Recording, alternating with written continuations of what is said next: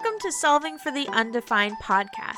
I'm your host, Johanna, founder of Miss Kuiper's Classroom, the place that equips teachers in creating a healthy math classroom where students can thrive, no matter their academic abilities.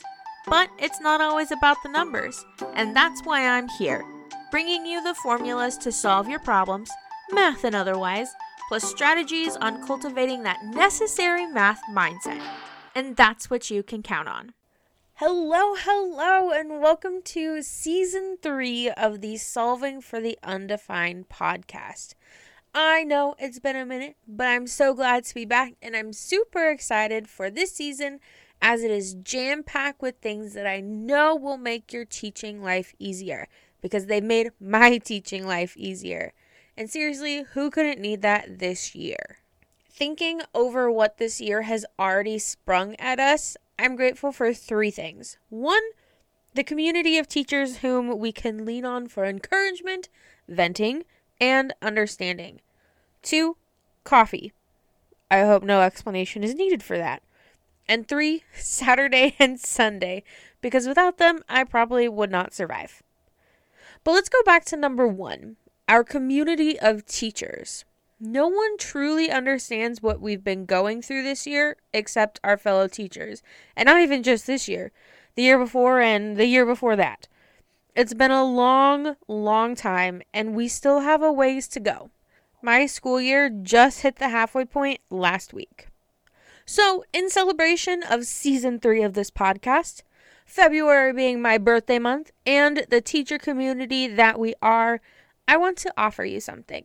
Tomorrow, February 8th and February 9th of 2022, Teachers Pay Teachers is having a sale, and my store will be part of it as it always is, and everything will be 20% off, plus an additional 5% when you use the code FEBSALE22. So F E B S A L E 22.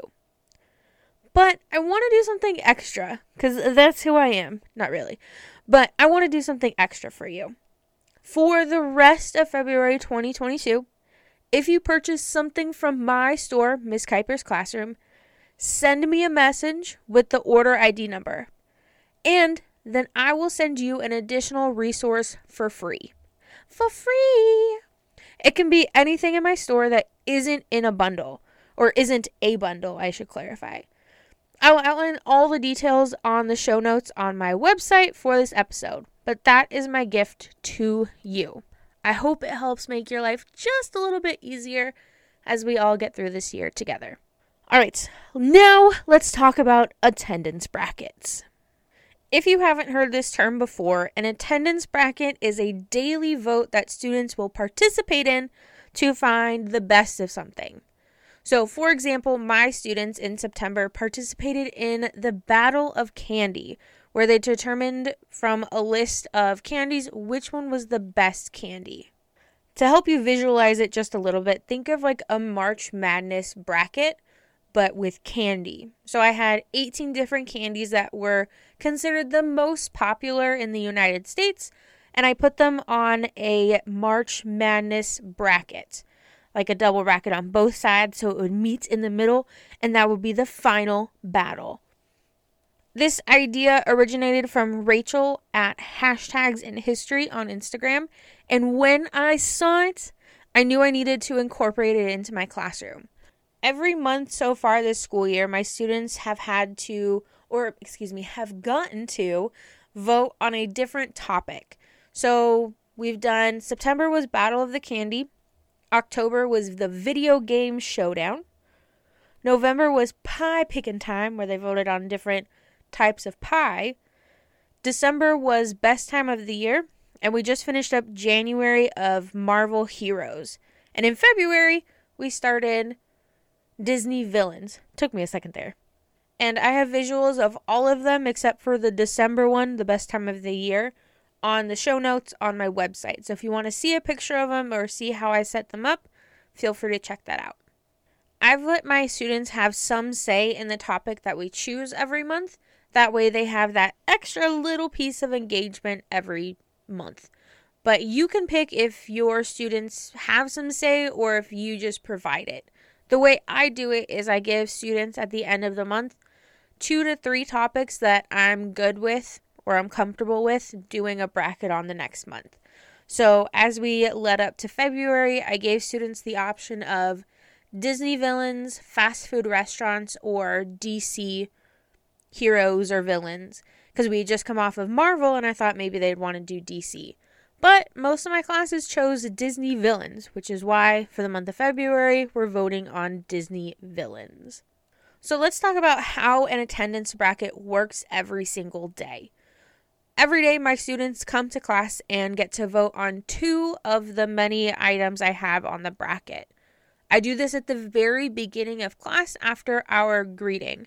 What I mean by greeting is every day when students come to class, the bell rings, and I'll go and I'll say, like, good morning, class, to which they respond, good morning to me.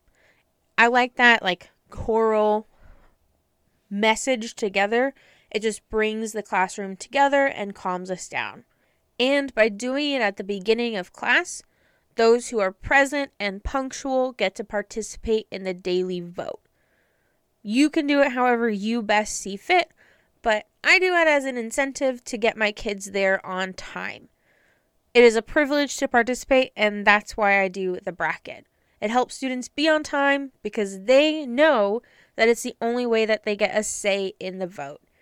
And it's so cute too. Some of my students come before school to see what they're going to vote on for the day because I'll have a visual of what it's going to be on my morning slides. Yes, I do morning slides for middle school or at least beginning of the class slides because I have classes in the afternoon. Anyway, I'll have a picture in the bottom on the bottom of my morning slides or my welcome slides. Ooh, that's a good way on my welcome slides, I'll have two images of the two things that they're voting on for the day. I like to give the visual because it just gives it some background, especially with some of the Disney villains, like the evil queen. At first, I don't who who's the evil queen, and then I realized that it's the queen from Snow White. Hopefully, I got that right. But seeing that visual helped give me some context. So I appreciate having the visuals for my students. I have two ways that I count the votes. So, the first way that I counted was when I greet students at the door, I hand them a small piece of paper. It's like 124th of a full sheet. And it has a place for them to put their name and their vote. It's super small, just like a quick slip of paper. Then, at the appropriate time, they get passed in and counted by a student. And with my regular math classes, they're a little bit bigger, I had up to 30 students, and trying to get every student to turn in their vote was like pulling teeth. So I turned it into a competition. So the classes who could pass in all their slips the quickest by the end of the week, whichever class had the quickest time, would get a piece of candy on Friday. And at the beginning of the school year, that was just a really good way for me to incentivize the quickness of doing it but here's another way if that doesn't interest you. So I have some of my classes raise their hand to vote. So after our greeting, I'll ask students to think about who they want to vote for. So, for example, Hulk versus Doctor Strange. Think about which one you want to vote for, and then we'll raise hands to vote. And then I'll be like, all right, those of you who want to vote for Hulk, go ahead and raise your hand. I'll give it a second and I'll count those. I'll say the number, and then I'll be like, all right, those who are voting for Doctor Strange, raise your hand. I'll wait and I'll record that number. Whichever one has the most for that class period gets one point. And then whichever person or item has the most points by the end of the day moves on in the bracket. And because I teach five classes, it works out perfectly. I don't have a tie, overall, anyway. But when there is a tie in a class, I will add my vote to the class's vote. But I'll only do this once a day to make it fair. If throughout the day I've already voted and there's still a tie, I'll have two students on opposing sides do a round of rock, paper, scissors. And then that vote is the majority for the class.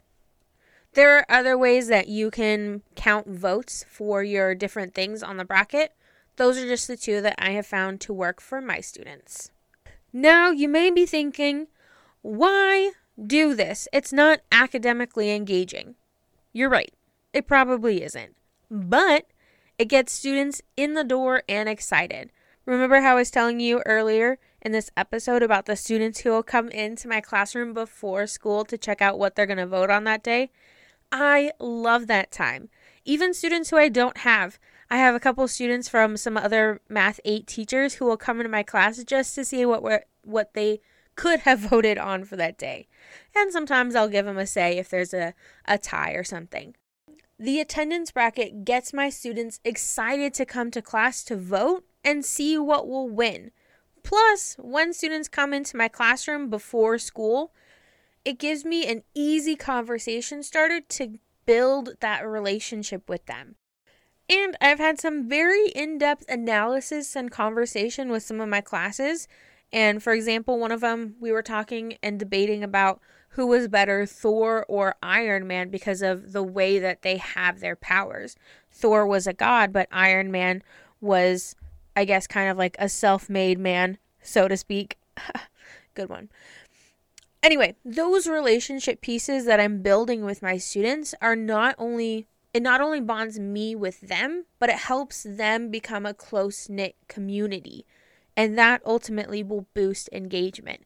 When students feel safe with each other, even if it's something as trivial as an attendance bracket, that builds rapport with each other and ultimately leads to a healthier classroom environment. So, lastly, let's talk about some logistics and how to set up an attendance bracket. First things first is choose the topic. Whether you pick it or you have your students give some input on it, choose the topic. From there, fill in the bracket. So, after the topic is chosen, I like to figure out how many school days we'll have in the upcoming month. You don't have to do it this way where every bracket is a new month or reverse that every month is a new bracket. But I like to have those hard deadlines and fresh starts each month. So, for example, in September we had 19 days of school. So I made a bracket that would take 19 votes. From that, I created a bracket on my whiteboard that had that number of votes. And it turned out the way I created it, I needed 18 items to vote on. You can see a picture of those brackets again on the show notes. Once I have those numbers, I typically Google the top 18 candies or superheroes or pie flavors, and those become my votes for the month. However, when I did the video game showdown, because I wanted it to be super tailored to my students, I did ask for them to write down their top favorite video games. And then out of all 110 of my students, I decided from there which ones to pull and put on there because I wanted to make sure they were appropriate. But I had to do some Google research because video games are not my forte. Anyway, from those items, I get a little nerdy with it and I put all of them into a Google Sheet and then sort them with the randomizer. That way, the votes are random and not biased by me. Although sometimes I'll flip around if I think they would better serve to be next to each other. So I guess that kind of makes it a little biased by me. But I try not to be. And then lastly, after you've filled in your bracket, you get to have your students vote on it every single day. The way I do it is I do the outer edges first and then continue moving inwards. But you could do it the other way too if you want to stick to one side of a double bracket, move all the way through till you have one on one side and then start away on the other, that's up to you. However, you feel it'll work best and however it'll best engage your students. Because that's the whole point of doing an attendance bracket is hook in your students at the beginning of class, get them there, get them interested, and the rest will just come. And that's what I have for you on attendance brackets. If you have any questions or would like me to clarify anything, Feel free to shoot me a DM on Instagram or send me an email, and I'd be happy to help you out. Thank you so much for listening to today's episode, and I'll calculator. Thank you so much for tuning into today's episode.